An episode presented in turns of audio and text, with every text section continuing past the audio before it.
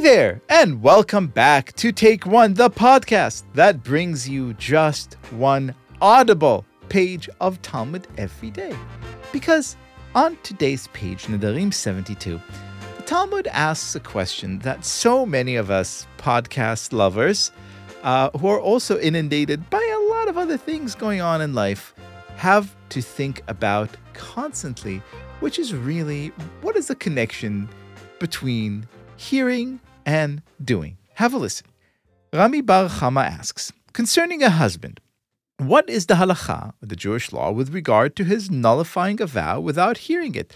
The rabbis start the page by discussing this idea that if a woman makes a vow, in while she is living in her father's house as a minor, it is nullified once she is married and moves into her husband's house and then the husband could basically nullify her vows, but how? Does he actually have to hear it? In other words, the Talmud continues can a husband state a general nullification of his wife's vows without being aware of any particular vow? Just basically say, hey man, if this woman that I'm about to marry took any vows, they're no longer valid. And the rabbis continue in the page by asking, what is the logic of basically saying that a man could say, hey, every vow is nullified, I don't even need to hear it?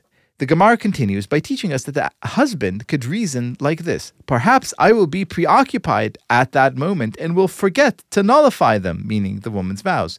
He therefore nullifies the vows beforehand so that the nullification will take effect automatically when he hears them. In other words, the rabbis understand very well that our attention is limited, that we are constantly trying to make sense of the world around us, that things that we hear don't always stay with us, that sometimes we really wish we could act in the moment, but then get distracted and then we forget, and then a lot of other things happen. And therefore, it allows the husband to say, kind of in advance, without even hearing whether or not his wife to be has any vows, to say, if this woman I'm about to marry has made any vows, all of them are nullified. I don't wish to worry about it anymore.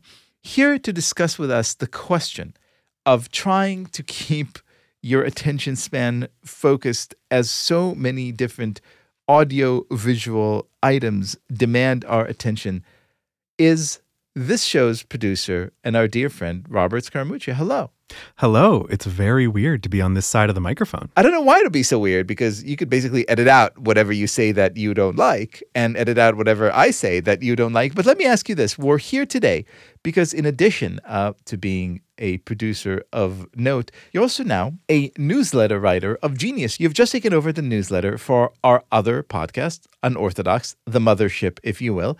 Writing the newsletter is something that I used to do rather poorly for many, many years. And here you are really kind of making it your own. So, first of all, uh, before we go any further, how could listeners who are really interested in all things Jewish and podcasty go to find this newsletter and what will they find therein? Uh, yes, Liel, you can find the newsletter at tabletm.ag slash unorthodox newsletter. And on that newsletter, you can find everything from wonderful recommendations for what to do with your time from hosts such as Liel or Unorthodox's Mark Oppenheimer, who I believe is called the Corduroy Rav when he's on this podcast, uh, and Stephanie Butnick, the master of everything at Tablet Studios. Um, you can find listener photos and listener emails. And uh, I believe the newsletter that has gone out today is a wonderful list of what the Talmud can tell us about the new year and, and how to approach the new year in a reflective, contemplative way. And it's really, honestly, what it is is sort of a, a catch all.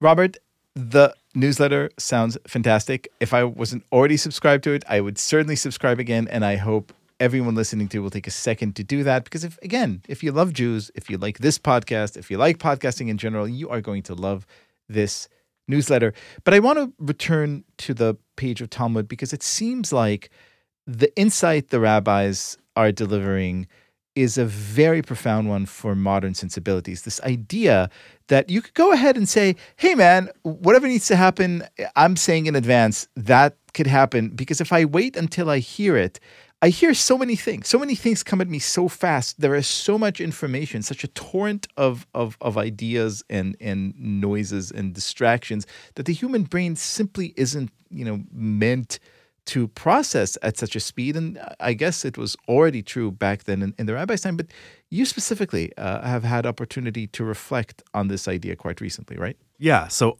I would say that for listeners who don't know, I am on the cusp of being a millennial and a Gen Zer. So I really get to pick whichever generation, depending on who I want to make fun of, honestly. Um, but as such a person, fully 70, 80% of my time usually is spent either on Twitter or listening to a podcast or on Instagram or everything we do nowadays to fill up our time. And I don't remember any of that usually. And, you know, I've since getting a phone as a child, that is just the life that I have been living. And then all of a sudden, a few months ago, I got a pretty bad concussion. And the thing that they tell you to do when you suffer a major concussion is to rest your brain. So all of a sudden, I was sitting at home and I was not allowed to look at my phone. I was not allowed to even listen to a podcast or watch TV or anything. I was kind of just forced to take a step back and and think about what do I spend my time consuming and how much of it actually sticks with me instead of just hitting my eyes and fully just just reflecting back off and not actually entering my brain. And I did my brain rest for a few weeks. So brain rest meaning you just I'm imagining sitting alone in a dark room and thinking thoughts? Truly sitting alone in a dark room because, yes, also there was a lot of light sensitivity going on. Um, occasionally, my girlfriend would visit me and she would watch a television show and I would just listen to said television show. And she so. would report back. She would give you the description. It's like, you will never believe what Carrie just said to Samantha. Exactly, exactly. There, there were a lot of visual summaries of, of community in my time. Um, but the, the thing, when I started getting a little bit better and could actually go out and see the sunshine again, one of the things that I did first was go to church which is not something that I had done in in quite a long time. And I went to church and I I you know I'm I'm Tablet Studios resident Gentile. I am a Catholic. I went to a local Catholic church in New Haven.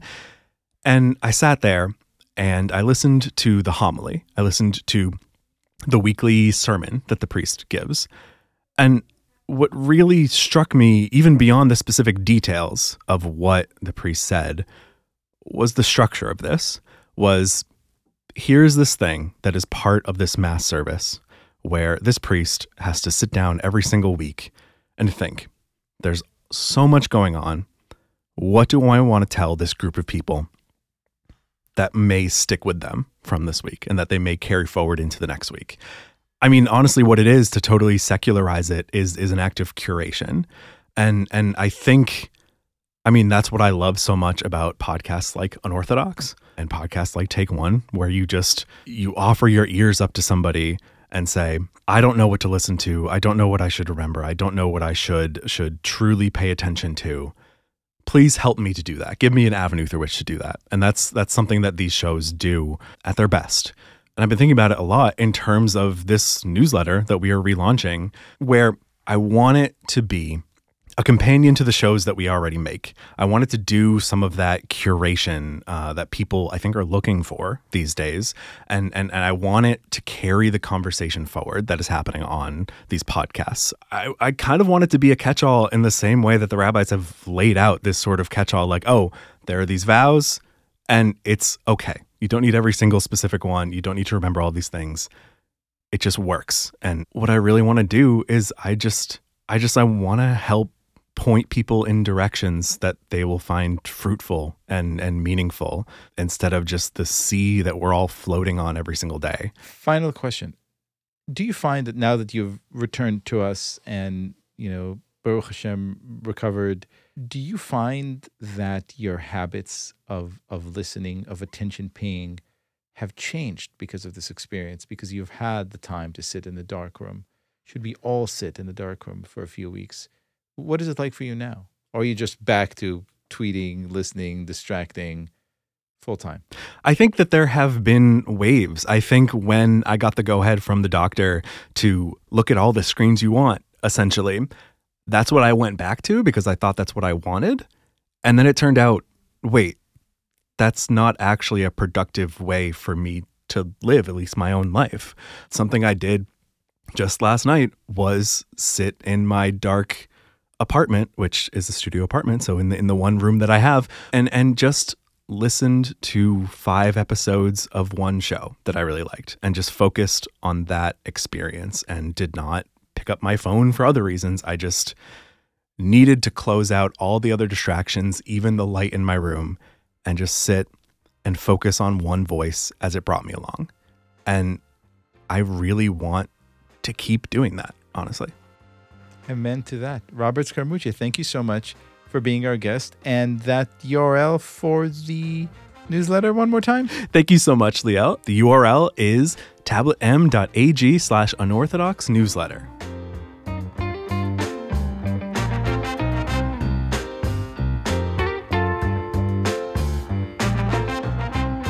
This has been Take One. If you enjoy the show, and I hope that you do, please go rate and review us on Apple Podcasts or whatever platform you use to listen to podcasts. And get your Take One merch, t shirts, mugs, and other great stuff at tabletstudios.com.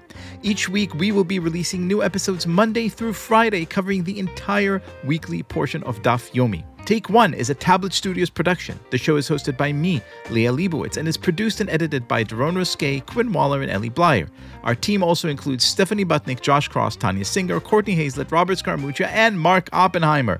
For more information, go to tabletmag.com slash take one or email us at takeone at tabletmag.com. You could find us on Twitter at TakeOne.Yomi or join our Facebook group by searching for Take One Podcast. I hope we have made your day a little more Talmudic.